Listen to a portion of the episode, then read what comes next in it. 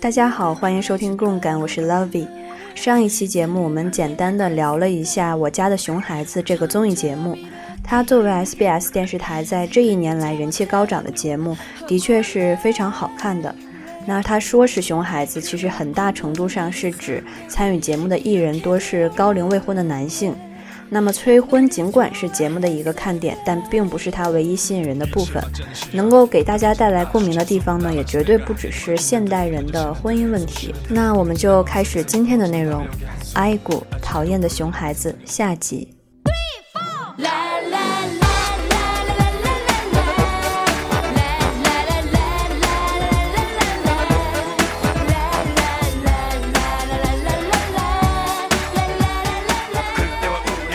上一期节目里，我们说了五十小新金建模，还有新加入的成员金钟国。那这一期我们就说一下，在节目当中另外一个非常受人关注的人李尚敏。李尚敏其实是我很喜欢的一个人，对他的了解虽然也有几年了，但是并不全面。那一开始看到他的时候，其实是在一三年的 TBN 的综艺节目，叫做 The Genius。从这个节目是第一次看到他。这个节目呢，借鉴了《赌博默示录》还有《诈欺游戏》来制定节目的整体框架，还有游戏的规则。然后呢，他邀请了十三位来自各界的所谓精英参赛。那通过这个游戏来进行玩家之间的心理攻防战，然后每一集淘汰一名参赛者。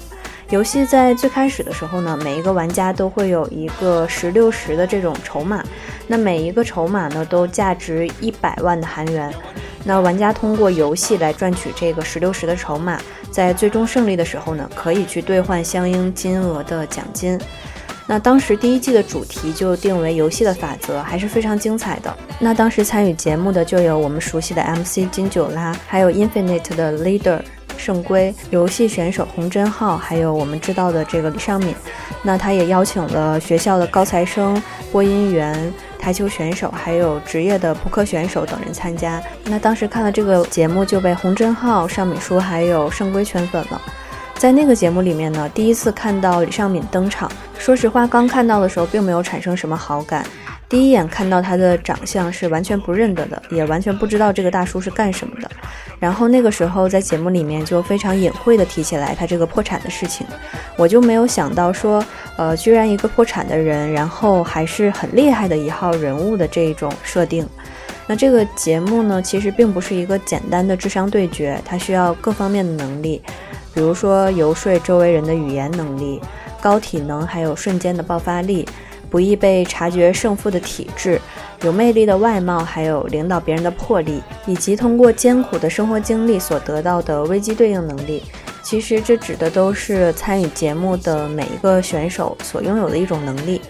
那这个游戏的音乐配的的确是非常让人血脉喷张。我还记得第一季第一集里面有一个叫做朴恩智的这个选手，他推开门进来，然后呢就看到参与节目的各位就站在桌子那里定格，然后看着他的那一个画面，配上这种音乐，真的是让人一秒就非常的投入。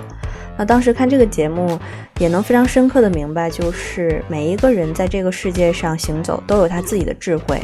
不管说是你的才智，还是你跟别人沟通的能力，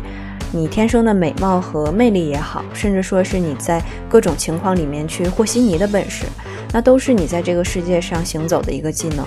那李尚敏也是一样的。当时节目里提到的，通过艰苦的生活经历去得到的危机对应能力，其实就是说的李尚敏。那在这一季里面呢，李尚敏是一个背信者的象征，各种联合、阴谋、背叛，几乎是走到了最后。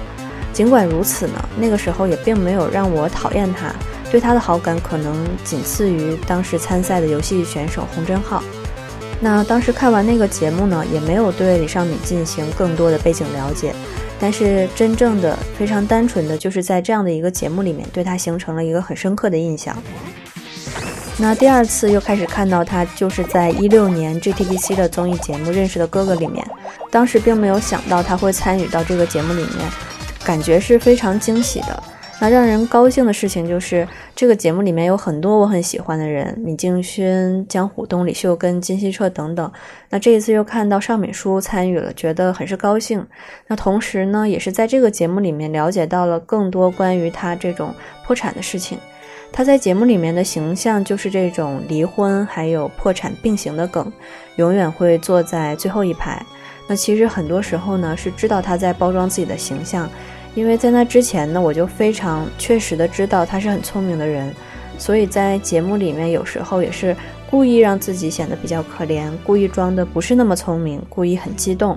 但是呢，从这些行为里面，你能深刻感受到的其实是他真的是在非常认真的工作，感受到了他的一种态度。那也是从那个时候开始知道，原来他的债务是这样繁重的，开始大略的去了解一个他的情况。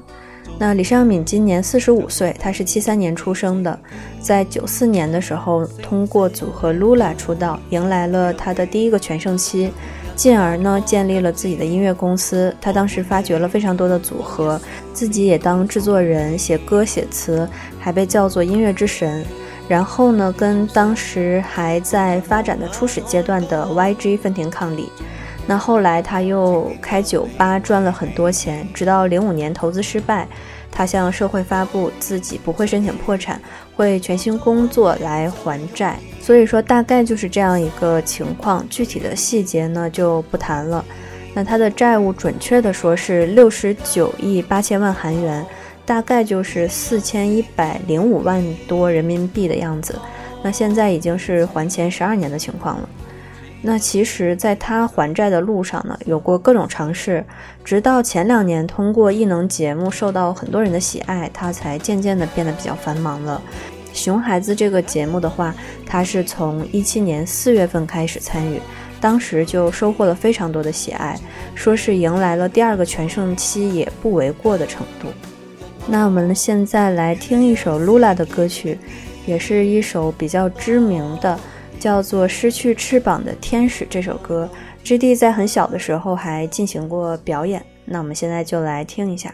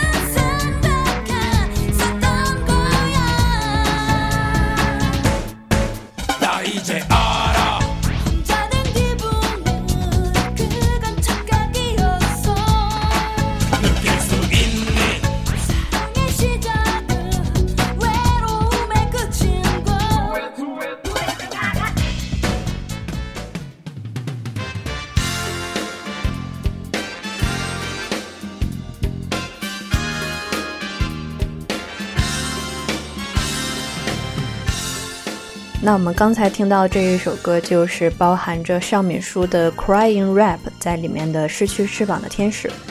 那说回到熊孩子这个节目呢，那尚敏书，那尚敏书在节目中的形象时常会被称为 g u n s h o l y 公 s h l y 的意思就是穷奢华。那韩语里面“꾼상”穷酸的样子，还有 “luxury” 就是奢华两个词的组合，意思呢就是说，虽然是在一个比较穷酸的现实当中，但也会去追求小小的奢华和帅气。那当时还成为了一七年的流行语，和虎东的 “Supper People”，还有宋敏浩的“凯芒信”以及 Produce One O One 的“娜亚娜”一起成为了上一年炙手可热的流行语。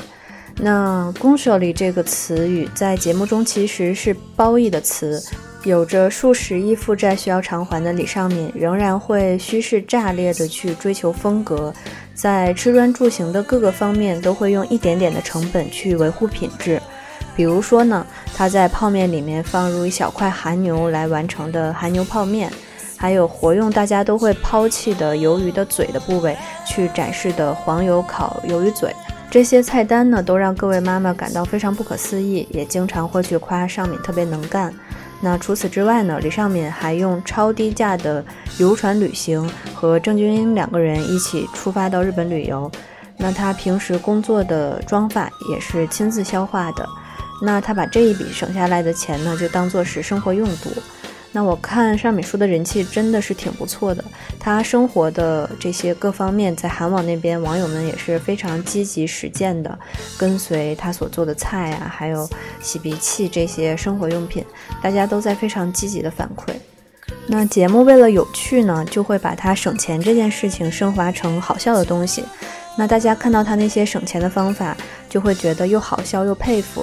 但是除去节目滤镜之后呢？他做这件事本身是不得不，但又非常了不起的。首先，他省钱本身是因为生活开支有限，但是懂得非常多的这种生活小妙招，或者用一个低成本来过浪漫的生活，恰恰说明的是他并没有失去生活情趣，在这一点上反而让大家更加的佩服他了。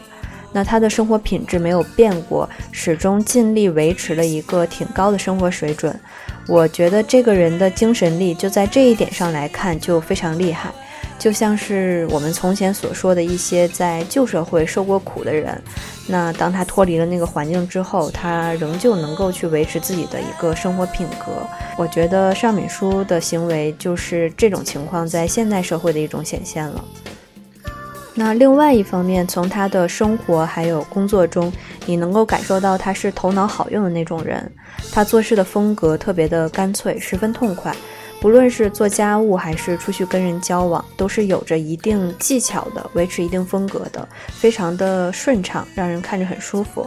那大家都能看出来的是，一开始呢，节目中的妈妈们对于尚敏的态度也是觉得，哎，这又是一个奇怪的孩子。但是呢，渐渐的都被他的魅力征服了，以至于到后面每一次尚敏书出来的时候呢，大家都会夸他，觉得他生活很踏实，走到哪里都能吃得开，是一个非常了不起的儿子。那每当专属他的那一个虚饰的专属音乐出来的时候呢，妈妈们时常就会说，嗯，这很合适他，上敏穿什么都合适，做什么都有那个风范。那在省钱这一点上，大家能够共鸣的是，他虽然是明星，但是需要非常的节俭，所以很多时候呢，也会觉得他和我们普通老百姓并没有什么不同，都是一样的去精打细算，去把钱花到正确的地方，然后去感受那一个把钱花到合适地方的快乐。但是呢，用母亲的眼光来看，虽然自己的儿子这么努力的生活，非常能干，但是在妈妈看来，就是没有想到儿子会这样的懂事，其实也是非常心酸的。虽然说看起来他已经是一个成人了，已经四十多岁了，可是再怎么样，他也是某一个人的儿子，是某一个人非常疼爱的儿子。那因此，穷奢华这一个词呢，大家更多的其实是在赞扬为第二个全盛期努力的李尚敏。什么叫做用心生活呢？这就是用心生活。那另外呢，在跟人相处这件事上，尚美淑时常会展现出让步、谦逊，甚至是困窘。那通过节目的包装，大家很多时候觉得很正常，或者是当做笑点一笑而过了。但是这样一种态度是我最佩服的。在经历了巨大的变故后呢，在跟人相处时的转变可能是最难的事。他是怎么把自尊放低，然后去答对不同的人，又能在这个基础上尽量认真做事？那又是以一种怎样的心态去亲切地帮助别人，仿佛自己的这种心理状况从来都没有崩塌过。能够完成这样的转变，并获得现在这种相对乐观的态度，这种过程是不敢想象的。在我们的社会里呢，时常会有一种错位感，仿佛省钱去做什么就是一个很没用的人。实际上呢，有趣、善良、惹人爱这些特点。和一个人的经济情况并不是完全相关的。当然呢，不用担心柴米油盐的人更加会有闲情逸致，但是在那样一种条件下胡乱生活的人也是一抓一大把的。不仅不能够跟人好好相处，那生活呢也并无质量可言。所以说，尚敏书的好塞虚饰之所以会让人觉得适合他，就是因为他有一份自信。可是分明他是没有钱的。这就说明了，或许自信呢，并不来自于有钱的这一个结果或者是状态，它来自于一个人在挣钱的过程中，自己得到发展，为他人又增添了价值，不断的把自己进行完善和打磨。那尚敏说现在的勤勉的，更加一步一个脚印的挣钱过程呢，和他从前那种不工作都可以躺着的财务自由是非常不同的。但比起从前呢，却反而更加让人觉得他自立，这是什么原因呢？就是因为他面对了更多的责任和义务。所以说，财务自由并不是闭着眼睛不需要操心钱，而是说在更大程度上的去面对金钱，控制自己的欲望，合理的规划收入和支出。那这也是尚美书在经历了破产之后变得更加的自立，更加的吸引人的一个原因了。那我们现在休息一下，来听一段，呃，尚美书在参加认识的哥哥当中的一个小片段，就是他和李秀根两个人互相夸对方的一个情节，当时让我看的非常的感动。我们来听一下。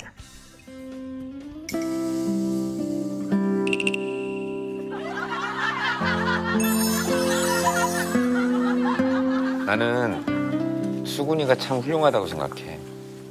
왜냐하면 어, 수근이는 항상 웃잖아. 근데 수근이는 되게 슬픈 아이야. 내가 봤을 때. 수근이는 항상 우리를 위해서 웃는 것 같아. 사실은 감정이 늘상 웃을 감정은 아닌 것 같은 것 같아.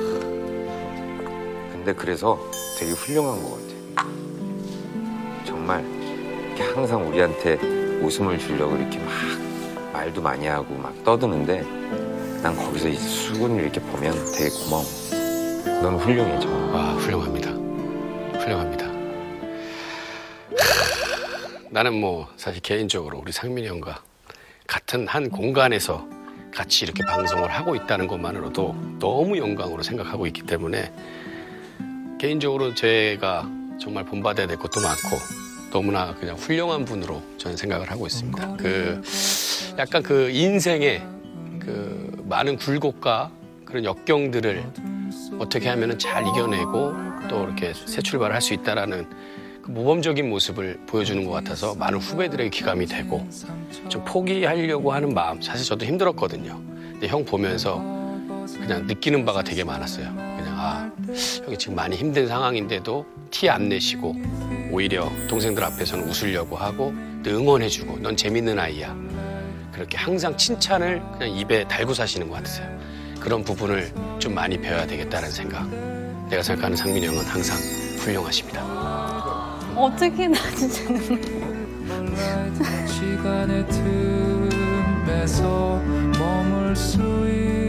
아 그래 쟤는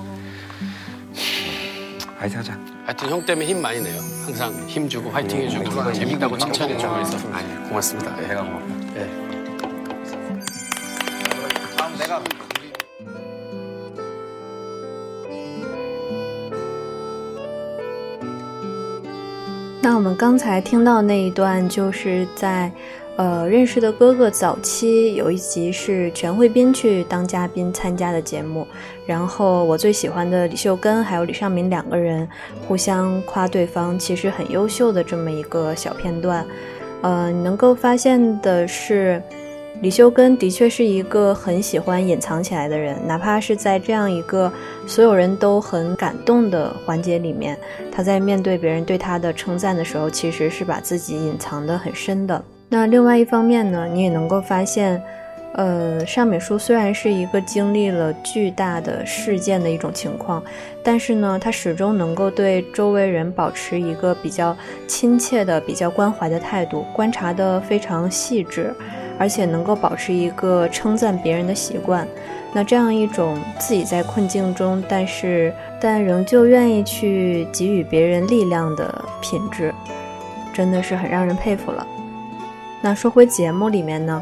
呃，另外一方面，除了他这种穷奢华的特点，节目也展现了更多关于他债务的情况。那在有一集里面，呃，尚美淑在回忆他之前欠款情况的时候呢，大家都哭了，包括徐章勋，包括那一集去参加的柳希烈。那当时他说呢，他还记得正式破产那一天的情形，是在零五年的十一月二号那一天。呃，真的是像电视剧的情景一样，大家把门踹开，然后大声的去喊李尚敏在哪里。他说他在破产之后的一个月里面呢，都是在汗蒸房里度过的，但最后呢，还是做出了不宣布破产，要自己承担责任还钱这样的一个决定。虽然他也想过说，不然就算了，不然我就直接到法院宣布破产，然后就坐牢。但是呢。这样的一个结果就是债权人拿不到钱，可能会让那些拿不到钱的投资人的生活也彻底崩溃。那其实因为资金链断裂被逼跳楼的老板已经不是一个两个了。那那个时候他能够承担起这个责任，真的是非常了不起的，可以说是救了很多其他的人。而且那个时候呢，他其实才刚刚三十一岁。我们可以想象一下，在现在这个社会，三十一岁的人可以做什么？那后面尚敏的妈妈就说呢，在他欠债的那个日子里面，他每天回了家之后，妈妈就问他说：“你吃饭了吗？”然后尚敏叔就一句话都不说，一声都不吭的回到了自己的房间。然后第二天早上又是同样一声不吭的就走了。后来呢，妈妈去他的房间才发现他的枕头是湿的，也就是说他没有把自己的这些痛苦跟母亲说，一个人默默的把这些东西咽下去，在承受不了的时候呢。就只能一个人在房间难过的哭泣，所以说他在最艰难的时候几乎是一个人挨过来的。在那一集里面呢，他的妈妈真的哭得非常厉害。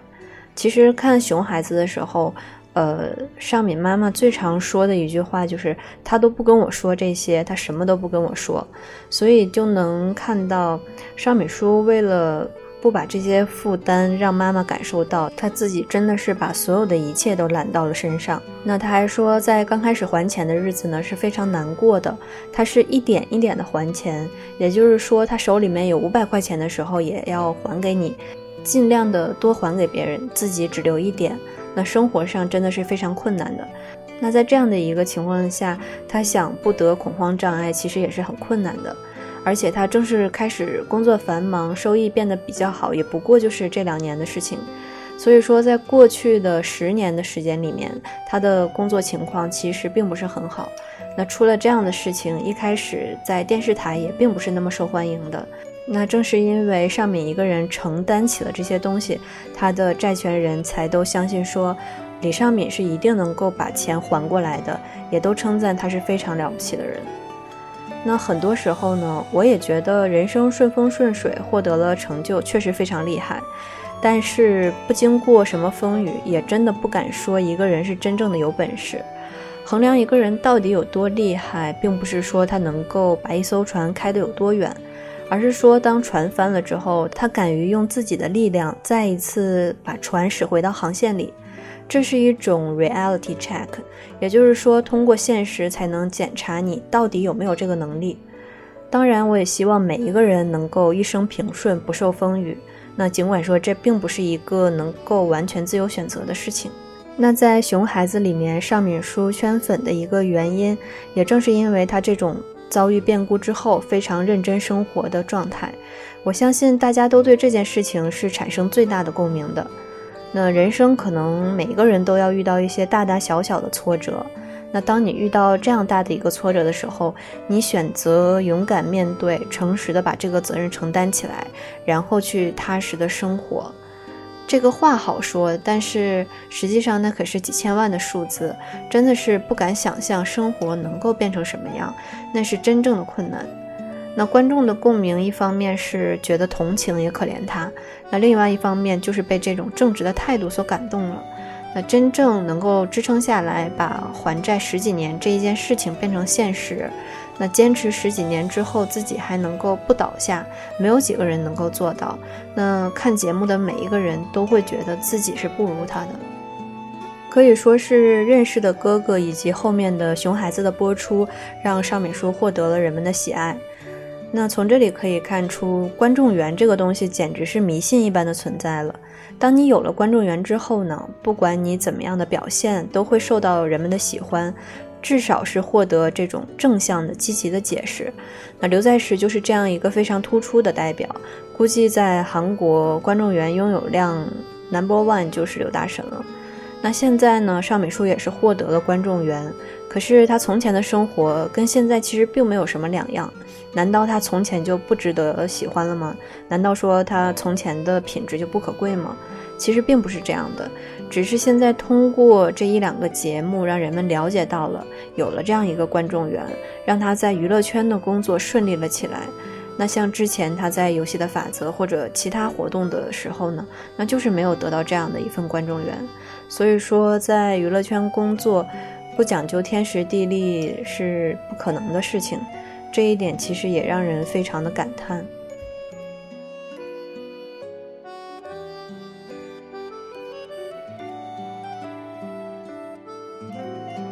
嗯，其实我看《讨厌的熊孩子》里面最感动的一集是追踪了李尚敏一天二十四小时生活的那一集，所有人都非常惊叹震惊的时候呢，它是犹如日常的稀松平常，因为那的确是日常。把这样巨大的一笔债务压到一个渺小的人身上，再分配到他生活的每一天里面，其实就是这样喘不过气的。那上面说的人生虽然是这样，但我觉得这其中并没有什么因果报应的说法，而是人生本身就是复杂无常的，并不是说他年轻时候获得了很多财富，挥霍的花掉了，就必定要遭受怎样的挫折。实际上并不是这样。那年轻时候努力生活，到老了就一定会比别人好，这也是并不存在的。这让我想起了毛姆曾经写过的一个小故事，叫做《蚂蚁与蚱蜢》，就是对于勤勉总是得到奖赏，而游手好闲才受到惩罚的这一件事情做了反击，说明了人生就是非常复杂、非常难以捉摸的。那像尚美淑这样。一个成功过、精英过、浪子回头的故事，是大家最喜欢的一种故事了。那小罗伯特·唐尼其实也是这样一个浪子回头的形象，在好莱坞受到大家喜爱。只不过在不同环境之下的尚敏书要面对更多更多的挣扎罢了。那前面啰嗦了这么多事情呢，其实并不是想单纯的夸奖李尚敏这个人有多优秀。是觉得他的故事之所以撼动人，之所以在所有的熊孩子里面吸引了更多的眼球，正是因为这种人生的无常还有复杂，那种远远超过人类个体的宏大，会让每一个普通人都惊讶的合不上嘴。